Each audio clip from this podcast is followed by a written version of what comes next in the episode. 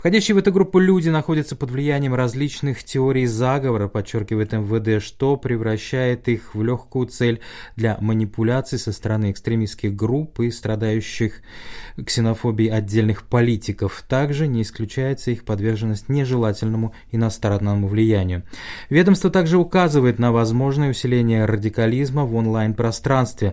Наиболее серьезную угрозу в среде экстремистов правого толка собой представляют изолированные онлайн-группы группы, считает МВД.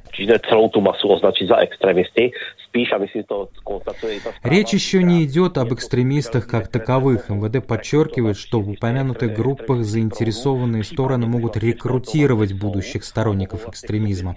Возможно, что внедрение уже произошло, что, конечно, упрощает агитацию.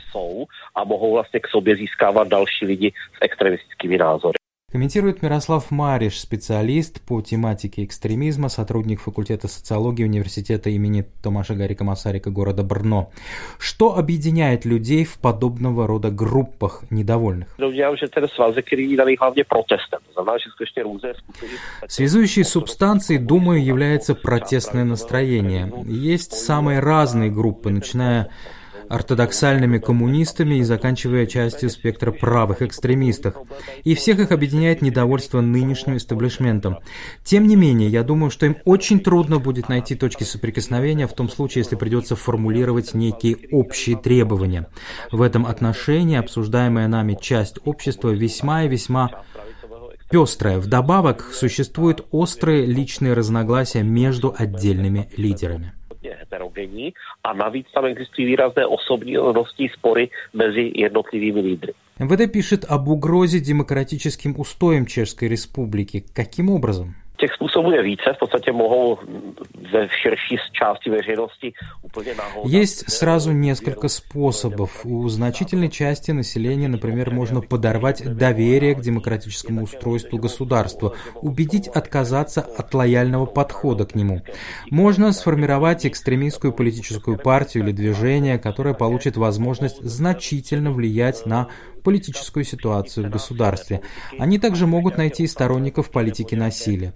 Причем это могут быть как волки-одиночки, так и небольшие группы. Такого рода экстремистские потоки у нас усиливаются на протяжении уже нескольких лет, меняется лишь их главная идея.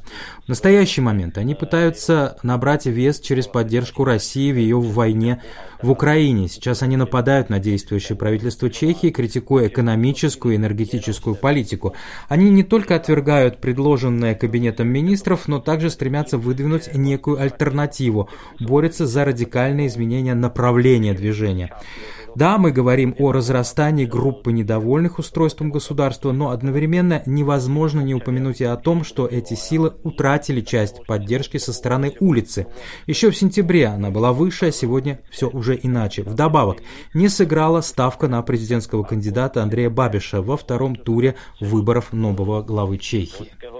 A také vlastně mu nevyšla sázka na prezidentského kandidáta Babiše ve druhém kole prezidentských voleb. А насколько важным полем деятельности для сегодняшних экстремистов является онлайн-пространство? В chvíli už nelze úplně oddělit kampaň vedenou в офлайн. В настоящее время уже невозможно осуществляемую политическую кампанию разделять на онлайн и офлайн ветви. Наоборот, благодаря распространению разных платформ можно оперативно видоизменять главные профили и тем самым влиять на новые целевые группы. Онлайн-пространство сегодня это стандартная часть любой политической кампании. Obecně vlastně online prostor je prostě dneska v standardní součástí politických kampaní. А чем в особенности опасны изолированные экстремистские онлайн-группы, о которых упоминает в своем отчете МВД Чехии? Вот именно в таких изолированных группах проще всего стимулировать появление волков-одиночек.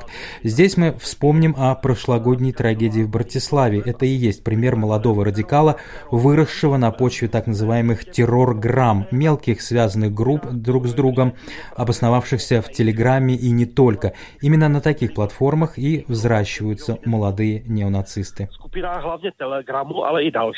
které pak radikalizují ty mladé neonacisty. Напомним, что упоминая трагедию в Братиславе, Мирослав Мариш, специалист и сотрудник факультета социологии университета имени Томаша Гарика Масарика, имеет в виду убийство двух молодых людей в словацкой столице, посетителей одного из гей-баров Братиславы.